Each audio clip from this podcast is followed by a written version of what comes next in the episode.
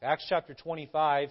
We're going verse by verse through Acts. We're down to the last four chapters of the book, and uh, we're going to look to cover the entire chapter tonight of Acts 25. If you have Acts 25, we're going to be 9 through 12 in the introduction, and then looking verse by verse, beginning at, back at verse 1 when we get into the outline. If you have it, if you would, and you're able, stand for the reading of God's Word. We'll be reading from 9 down through verse number 12. The Bible says, But Festus, willing to do the Jews a pleasure, answered Paul and said, Wilt thou go up to Jerusalem and there be judged of these things before me? Then said Paul, I stand at Caesar's judgment seat, where I ought to be judged. To the Jews have I done no wrong, as thou very well knowest. For if I be an offender or have committed anything worthy of death, I refuse not to die. But if there be none of these things whereof these accuse me, no man may deliver me unto them. I appeal unto Caesar. Then Festus, when he had conferred with the council, answered, Hast thou appealed unto Caesar? Unto Caesar shalt thou go. Title of the sermon this evening is this Playing Politics with God's Preacher. Playing Politics with God's Preacher. I, I see the artwork when you guys see the artwork, and I saw your faces light up when he put that up there. Uh, game show esque here. But that's exactly what's going on is what's not, not what's right, not what's best for Paul, what's going to be politically best for Festus. That's what he wants to know. That's how he's going to play this, and we'll see in the sermon this is going to backfire in his face. Let's pray tonight. Lord, help us as we look at this passage to understand that you are in charge, that, Lord, nobody, uh, no matter how selfish they are in our direction, Nobody is going to be able to do anything to us that you can't turn around and use in our favor. Lord, you're, you're divine, you're sovereign, you reign supreme. And Lord, as our Father, you're always looking out for us. And Lord, we, we're thankful for that. We find rest in that. We find hope in that. And so, Lord, as we see this very truth playing out in the life of Paul tonight, help us to leave here with our faith just a little bit stronger than it was before we came in. In Jesus' name, amen. You may be seated. What does it mean to play politics with someone's life? Well, simply put, it means that someone is willing to add uh, to advance, or someone is willing uh, to advance you or demote you based on what's best for themselves, based on their own self-interest. Right? I will promote you, but only if in the end it's going to help me. I will demote you if it's going to help me. It's not about you; it's about me. That's the attitude of someone who is playing politics. Last week we saw an example of this. Felix was willing to let Paul go for free. Remember this? He was willing to let Paul go if Paul was willing to grease his palm. If Paul was willing to put some money in his hand. If Paul was willing to give him a bribe, then he would let Paul go free. What was Felix doing? Uh, uh, uh right, Felix doing. Felix was playing politics with Paul. He wasn't looking for uh, uh, he wasn't looking for advancement politically as far as the Jews go. Uh, things between Felix and the Jews had already gone sour and had gone south, and as we'll see in a moment, he would be relocated to another station. Uh, he was looking rather for a bribe. He was looking for money, and Felix had played politics with Paul. And um, uh, when someone is playing politics, they are more concerned about something or someone, usually themselves, more than they are about you. Uh, when someone is playing politics with you, uh, they see you as nothing more than an end to a means of promoting and pushing something or someone else, whether it's an organization. You see this oftentimes at work where you're nothing more than just a pawn that is able to be sacrificed if that's what it takes to advance the cause of the company and the goal. And the company is bigger than you are, and the company is more important than you are, and they're willing to mistreat you and throw you out if that means the company is advanced, the company moves forward, and this is played, politics are played with people when it comes to looking to advance a company. Unfortunately, I've seen politics played where uh, someone is uh, sacrificed in order for a church to grow. I've seen politics played at church with preachers. Uh, uh, uh, there are times where politics are played so that an individual can be advanced while they step on you. The end to the means is more important than the person involved. And when someone is playing politics, they oftentimes will step on you in order to advance themselves. Um, uh, sometimes it can feel like other people are controlling your life. Sometimes other people may think that they are controlling your life. Now, I'm just curious this evening how many of you have either had this happen to you or it's happened to someone that you love? You know what I'm talking about tonight. You've seen these kind of things play out. Unfortunately, I've seen these kind of things play out, and uh, people are willing to do things that are shady at best in order to advance their own name and their own cause. Now, if you're a child of God, then no one can do anything to you uh, that God cannot spin back into your favor. No one can do anything to you that God cannot spin back into your favor. I'll give you some biblical examples of this. You remember the story of Joseph? Right? There his brothers are. They hate his guts. Dad's played favorite with Joseph, and Joseph's talked about how they're all going to bow down to him and worship him one day. And brothers cannot stand Joseph. They hate Joseph. They want to kill Joseph. But instead of killing Joseph, they make money off of Joseph and they sell him into slavery, thinking they will never see him, see, see or hear from him again. And lo and behold, uh, God spins that back in Joseph's favor, does he not? You remember the brothers come and they're looking for food, and who do they have to go ask for food but Joseph? They bow down and do obeisance. And then uh, dad is brought in the picture later, and dad bows down and does obeisance to his son. And sure enough, the prophecy, the dream came true. And remember that after Jacob died, Joseph's brothers came to him and said, Dad is dead. Surely he's going to want to kill us. Hey, Joseph, Dad says that you, you shouldn't kill us. And Joseph is distraught at their, uh, their request. And Joseph says to them, Listen, guys, you meant this evil unto me. You were playing politics with me, but God meant it unto good. There is nothing that a person can do to you that God cannot and oftentimes will not spin back into your favor. How about Daniel? How about Daniel? You remember Daniel was just a young, innocent man growing up in Israel and minding his own business, working hard, obedient to his parents, and in love with uh, his God, and uh, faithful to his faith and uh, uh, uh, just a lover of the Lord, pure in heart, pure in mind, pure in action, innocent in every way. And lo and behold, he's captured and carried away into Babylon. His parents were probably killed. He's carried away into Babylon, and now uh, uh, rather Nebuchadnezzar is playing politics with the life of the Hebrew boys. He is bringing them in. He's killing off the, the old crowd. He's bringing in the cream of the crop of Israel. Why? So he can advance his own name. So he can advance his own cause. So he can do what's best for himself. And Daniel's life had spun out of control, if you think of it in that sense. We, listen, I know that I do this oftentimes, is that I've heard these stories from when I was knee high to a grasshopper all the way up, and you seem to lose the emotion of it. We know that Daniel was carried away into captivity. We almost yawn at that statement. Imagine if another country were to raid us and kill off our parents, us parents, and take our kids and carry them to a foreign country. How traumatic would that be? That's what Daniel went through. We yawn at the statement because we've heard it for all these years. This was not like, oh, okay, Daniel's in captivity now. Let's continue to read the historical uh, record of what happened. This was a traumatic experience for all these boys. Their parents, they've been ripped away from their parents. If their parents hadn't been killed, no, it doesn't matter. They were never going to see their parents again. They were being raised in another country. They were trying to have a. Uh, they were being brainwashed uh, into uh, uh falling in line with what uh, the, the Babylonian Empire wanted from them. But Daniel stayed true to his God, and God spun things back in Daniel's favor. Daniel would end up writing one of the most critical books of the Old Testament when it came to prophecy. In fact, you cannot understand the book of Revelation without understanding first the book of Daniel. Daniel would be the one that would prophesy and give us the date down to the very year that the Messiah would be cut off.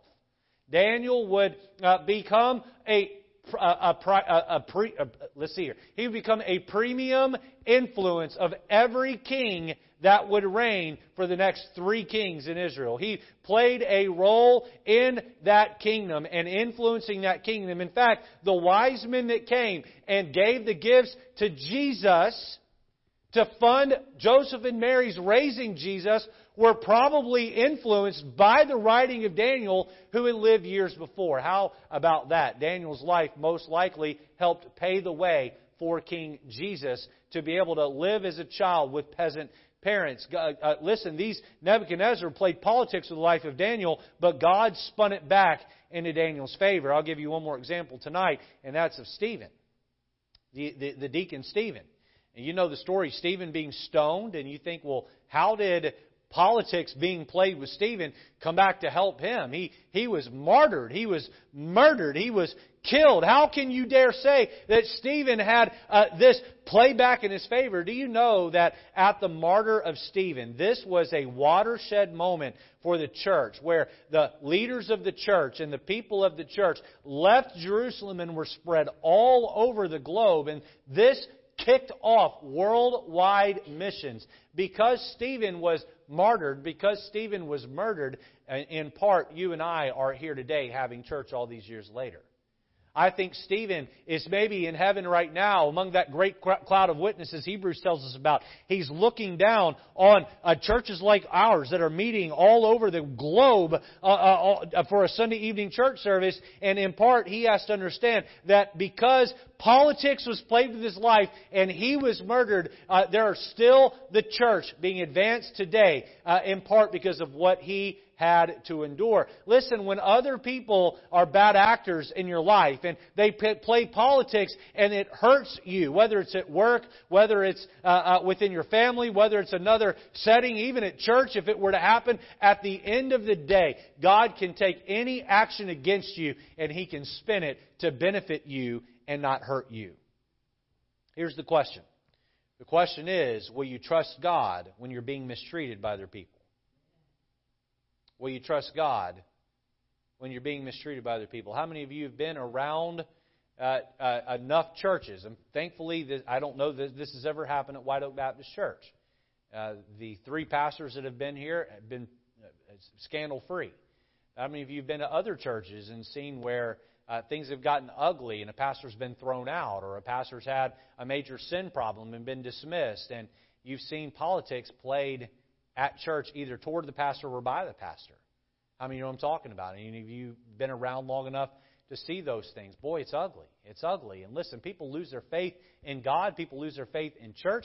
People walk away. People don't want anything else to do with it. Let me just tell you that God is still on the throne and God is in charge and God allows sometimes things like this to happen. He's playing the long game. He has a plan in place. The question is, will you trust Him?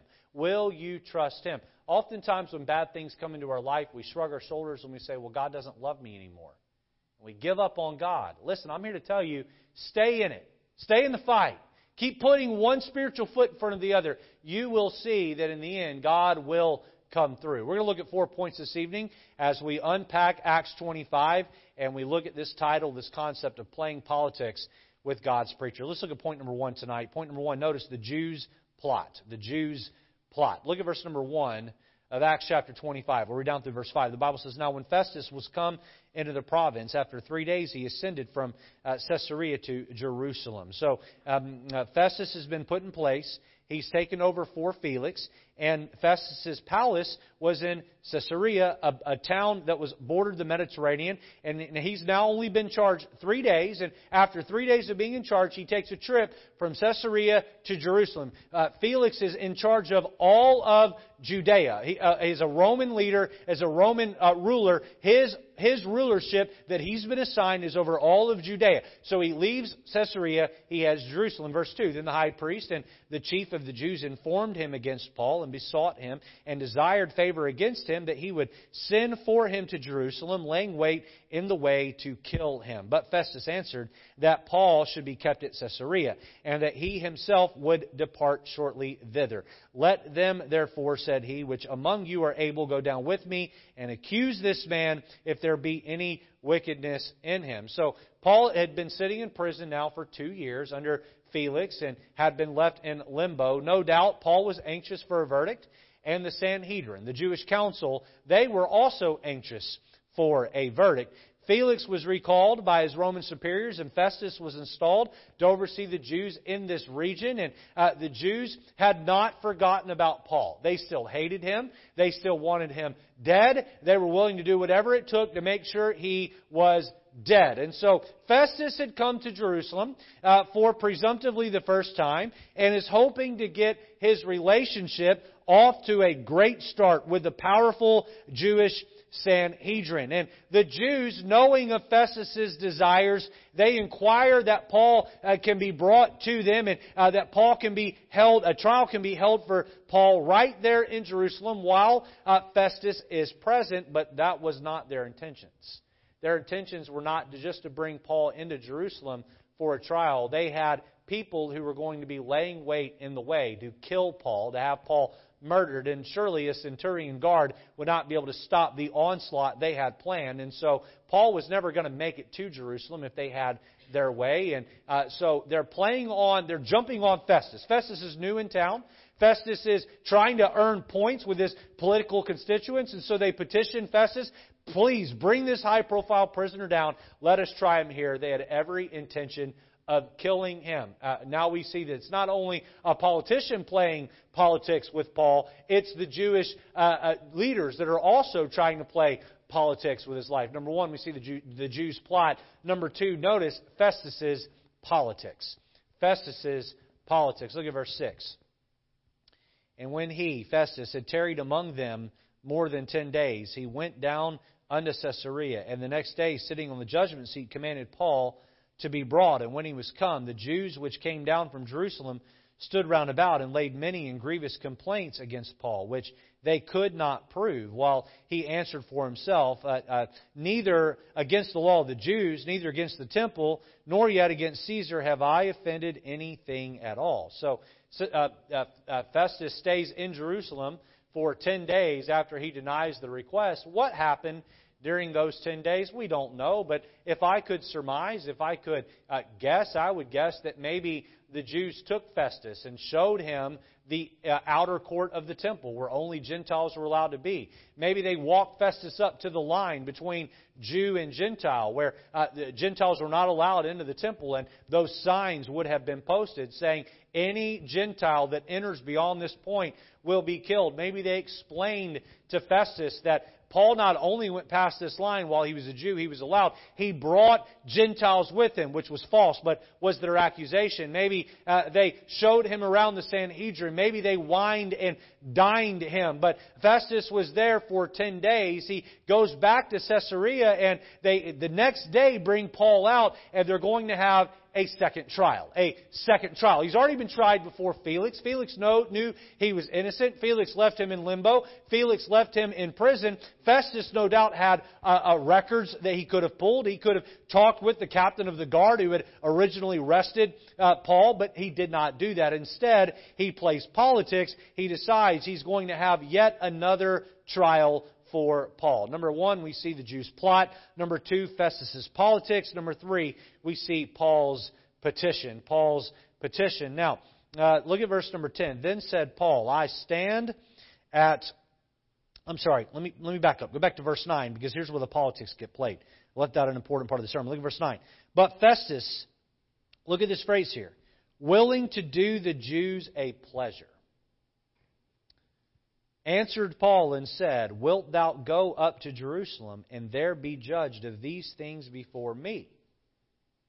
Now, the Jews have begged that Paul go to Jerusalem. And I just would like to know why, Festus, do you want to send Paul to Jerusalem? You already have the entire council and all of the accusations right here in Caesarea. They've just laid out their case. Paul has done an accurate job of refuting it.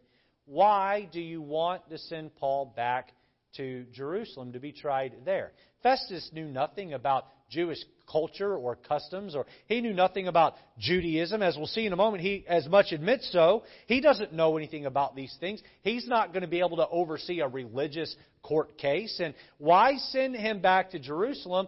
Paul's already been to Jerusalem. He's already been tried in Jerusalem. Remember a couple of weeks ago, we saw Paul being tried in Jerusalem, and he brings up the resurrection of the dead, and there's a tug of war played over the body of Paul, and the captain of the guard, Lysias, has to run in and rescue him. This is going backwards for Paul, not forwards for Paul. Why does Festus offer to send Paul back to Jerusalem? Because he's playing politics.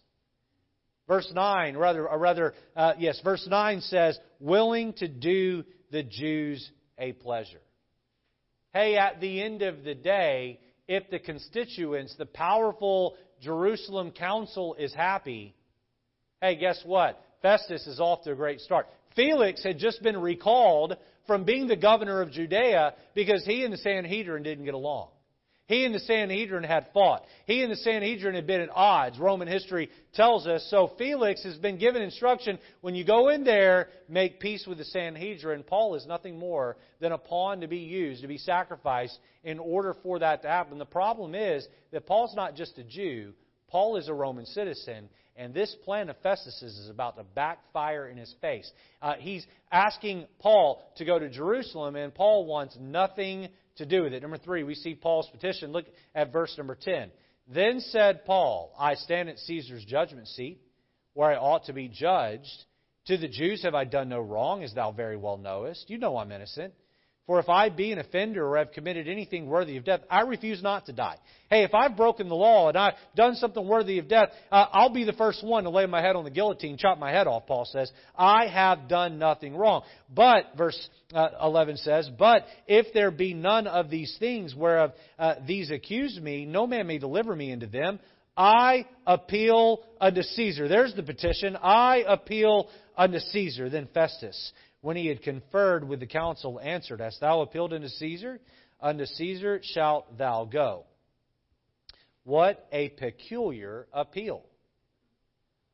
Paul had done nothing wrong, and uh, he should have been set free. Should have been let go. The Jews wanted him dead because they didn't like his doctrine, not because he had done anything wrong. They just didn't like his doctrine, and they didn't like how zealous he was for uh, the, the Lord Jesus Christ. And Festus wanted to please his Jewish constituents.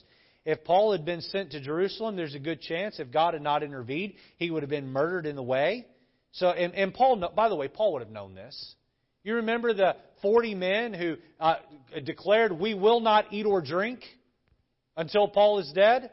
Paul knew that they wanted him dead. Paul was very, very aware of this. Paul knew to go back to Jerusalem would have been a risk to his health. Paul knew that it was a waste of time. Paul knew that it was totally unnecessary. So what does he do? He pulls out his Roman trump card and he declares, I want to go see Caesar. Now, here's where uh, an understanding of Roman culture and Roman history will help us. If you were a Roman citizen and you felt as though uh, you were being mishandled by the judicial Roman system, then as a Roman citizen at any point, you could appeal to the highest court of the land. You could appeal to uh, Rome. You could appeal to Caesar's justice court, and immediately that grant, uh, that, that request had to be granted. So here you have Festus. He's playing politics with Paul. He says to Paul, Can I send you back to Jerusalem? Are you willing to go back to Jerusalem, thinking I'm going to do my constituents a uh, I'm going to do my uh, con- constituents a solid. I'm going to be uh, uh in good with them. Uh, I'm going to see that Paul is, is is is sacrificed as a rook, and I'm going to be advanced in my standings with them. And the whole thing backfires in his face because Paul says, "Listen, I'm a Roman citizen. You can't do this to me. I want to go to Rome, and I want to go to Rome now." And uh, really, Festus had no choice but to say, "Okay." If that's what you want, then that's what I'll give you. I will send you to Rome. Number uh, four. Lastly, we see Festus's problems. Festus's problems. Well, this created a whole set of problems for Festus, and we'll see that he does not know how to send Paul to Rome or on what charges to send Paul to Rome. Letter A, we see his desire for help, his desire for help. Look at verse number 13, and we'll read down through verse number 18. The Bible says, And after certain days, King Agrippa and Bernice came unto Caesarea to salute Festus. And when they had been there many days, Festus declared Paul's case unto the king, saying, There is a certain man left in bonds by Felix, about whom, when I was at Jerusalem, the chief priests and the elders of the Jews informed me, desiring to have judgment against him.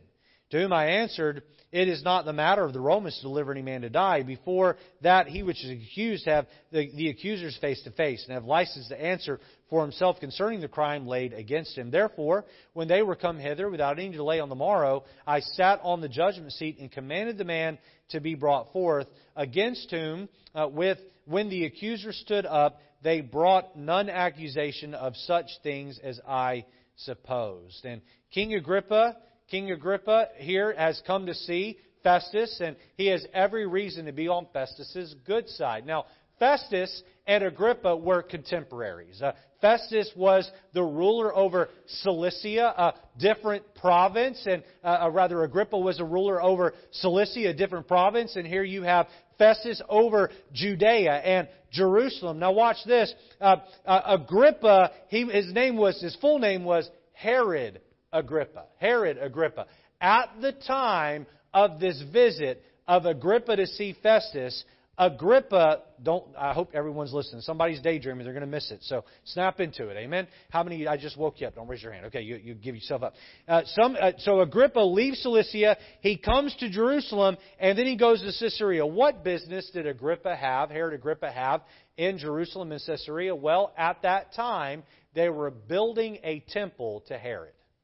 They were building a temple to Herod the Great, the one that had Jesus, or tried to have Jesus murdered. And so this is the great grandson of that Herod, Herod Agrippa. He's coming in to oversee or to see how progress of this is going, and now Festus is in charge of that building. So Agrippa comes into town. He's going to spend some time with uh, Festus, and the two of them are going to be buddies. And Agrippa is going to work with Festus to make sure that the construction of the temple is done just the way that he wants it done. So his great grandfather's name can be remembered. And so while they're there for many days, while they're there for many days, we know uh, that um, uh, that that Festus says to Agrippa, "Man, I need your help." I need your help. Now, another point of note here in the passage. We see here that Agrippa is with someone named Bernice. Bernice. Has anyone here ever looked into who Bernice is? I'm just curious. Mike, have you looked into who Bernice is? It's his sister. This is his sister. Roman history books tell us that Agrippa and um, Bernice they enjoyed an incestuous relationship with each other. These two were living in sin. They were brother and sister, but they were living as though they were husband and wife. And uh, that is found splattered through all kinds of Roman history documents and Roman historians.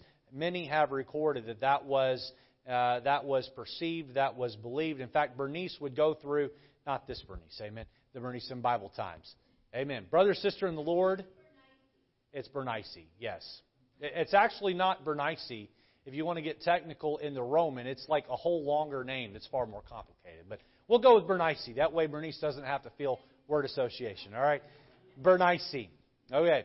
Bernice uh, uh, would try to get married later on in order to cover up the fact that marriage would fall apart, and she would go right back to uh, Agrippa, and uh, and they would continue to live in sin. And so Agrippa, we're going to look deeper at Agrippa. Uh, uh, we're going to look deeper at Agrippa next week as Paul directly witnesses to him, and Agrippa almost gets saved. But uh, here we see that Festus has a problem. He's he's conspired against Paul. He should have just let him go. He was an innocent man. He knew he was an innocent man. He tried to send him back to Jerusalem. The whole thing backfires in his face, and now Agrippa is here, and he's seeking help from Agrippa. Letter B, we see Festus's denial of Christ.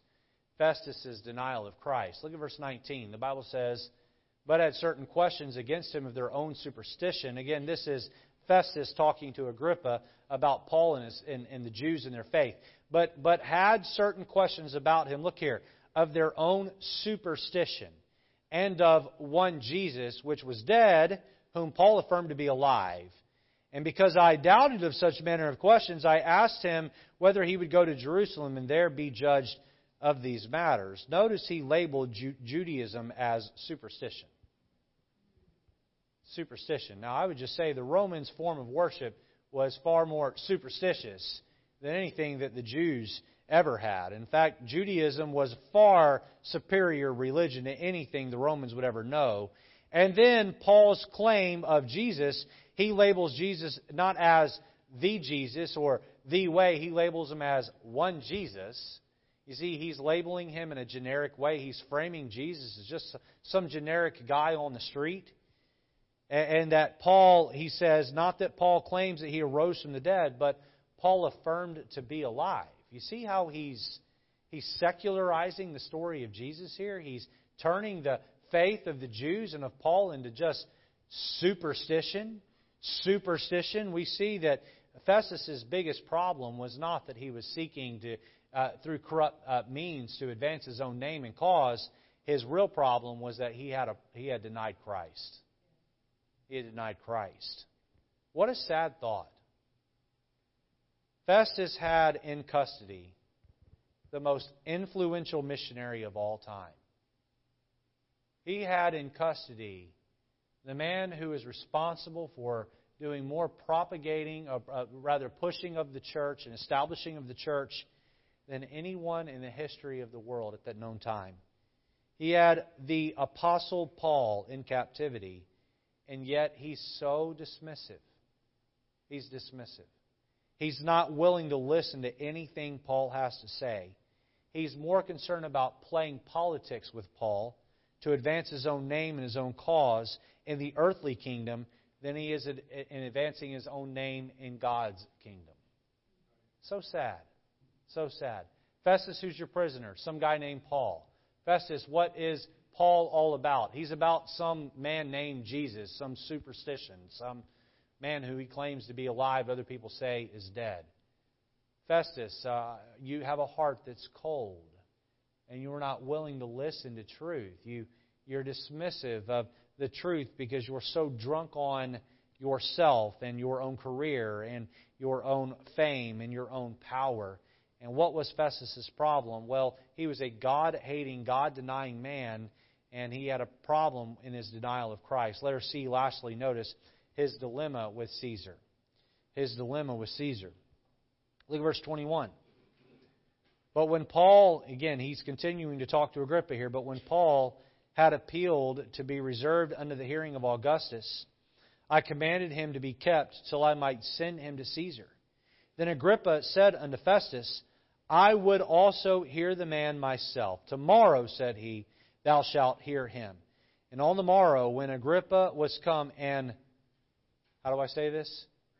Bernice. There you go. And Bernice, with great pomp, uh, and was entered into the palace of hearing with the chief captains and principal men of the city. At Festus' commandment, Paul was brought forth. Now, there's quite a crowd gathered here. All the pomp, all the glitz, all the glam.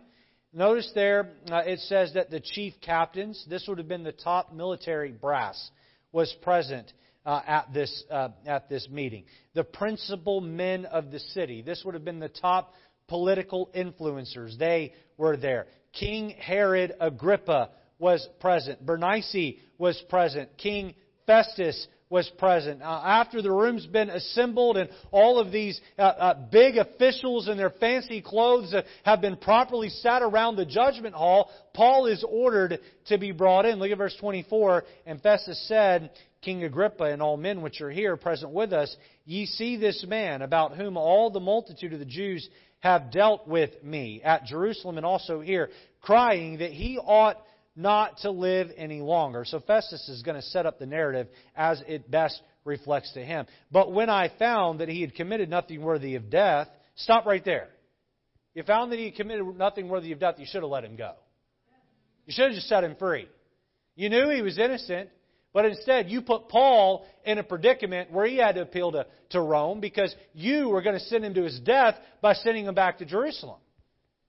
He says, But I found that he had done nothing worthy of death, and that he, he himself hath appealed to Augustus. Yeah, because you put him in a spot where he had to appeal to Augustus. I have determined to send him, of whom I have no certain thing to write unto my Lord.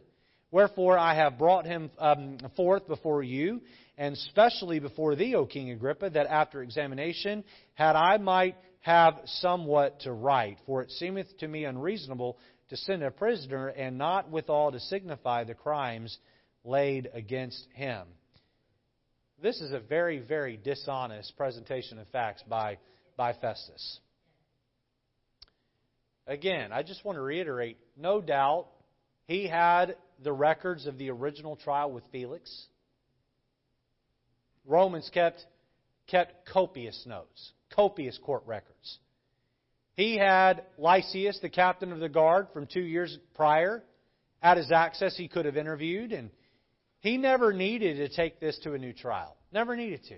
This did not need to go to trial. He did this because he was playing politics with Paul. The truth is, he could have and should have set Paul free. Even after things had gone to trial, he could have drawn a conclusion at the end of the trial that Paul was a free man, but instead he decided again to play politics with Paul and threatened to send him back to Jerusalem. When Paul called him out on it and requested to go to Rome, now Festus was stuck to find a reason to send him because there wasn't a real reason to send Paul to Rome. Here he has gathered all of these men. He's got military brass, he's got political uh, leaders, he's got Agrippa, Bernice himself. They're all sitting around this semicircle. Paul's sitting there and they're saying, Guys, we need to interview him. I got to send him to Rome because that's where he's requested to go, but I don't even really have a reason to send him because he's innocent. Wow. You've put yourself in a bad spot, haven't you, Festus? This is coming back on your head. I've read some opinions about whether or not Paul should have requested to go uh, to Rome, and I've read people who have. I, have read that people things that people have written, and they've said that Paul made this request in haste. Paul made this request in an emotional state. He he, he rushed to judgment and should have just let the, the, the court system play out, and he would have been set free. And I would say time out on that statement because Jesus himself came down and visited Paul in the prison and the, when he was in the castle back in Jerusalem and said, You will go to Rome and minister for me. There's no question God's will at this point for Paul was for him to go to Rome. By appealing to Caesar, he was simply asking for God's will to be played out in his life. Furthermore, again, he knew nothing good awaited him in Jerusalem. He knew that's where things were headed. What would happen in Rome? Well, God's will would happen in Rome. Paul would go on to go to Rome, we'll see in the next couple of chapters, and he would write some of the most critical epistles found in our Bible. Paul would influence many, many people and touch many, many lives as he traveled to Rome and even in Rome. Yes, Festus played politics with God's preacher, but God was ultimately in charge. God was ultimately in charge. God is greater than those who do us wrong. He just is. I, I see a trend amongst, amongst humanity. When things don't go our way, we blame God. And I'm not saying anyone here does that, although it's tempting sometimes, isn't it? We blame God. And God's just saying, hang on. Yes, this is bad and this happened in your life. It may even be catastrophic. But hang on. Stay with me. Stay the course. Because I'm going to bring this back around into your good. Just keep living your life for me. Don't throw in the towel. Don't quit. Yes, others are doing you wrong, but I, God, am greater than their evil. My good is greater than their evil, and I will bring this about to your good and to my glory. So let's follow Paul's example. Let's just learn to trust God. Come what may, God's on the throne, and we're going to trust Him. Let's have our heads bowed and eyes closed this morning, or this evening, rather. A sermon like this is very, very, very specific. Many sermons I preach are broad in nature and have a broad application to many people. The sermon tonight applies to those in very, very specific situations. Maybe you're in a place right now where someone is playing politics with your life. Someone is trying to manipulate you into doing something that you know you shouldn't do. Uh, and they're bribing you, they're offering you things they shouldn't. Maybe someone's stepping on you or kicking you in the proverbial rib cage, and you feel as though someone uh, who has power over you, leverage over you, is, is, is abusing that. It hurts. It hurts. I don't know what each of you are going through. I don't know, but I know this God is on the throne. And I know that we need to learn to trust Him. With your heads bowed and eyes closed, one more thing I'll say here before we have our invitation is this. If you're in a position of leadership and power, don't abuse it. Be honest by people. You may be accused of playing politics, but God knows the truth. God knows the truth. You do right by people. You be honest by people. They know and you know whether or not you are. God knows whether or not you are. And don't play politics with people's lives in order to better your own cause. You, you let God better you as you humble yourself in the sight of the Lord. Let accusations come and go. You just be faithful. You just stay the course. And tonight, the challenge is simple. Will you trust God, come what may? Lord, I pray tonight you would take the sermon uh, that's been preached, the passage that's been covered, line upon line, verse upon verse, chapter by chapter. We're going through the Bible. And Lord, I don't know who needed this tonight, but you do.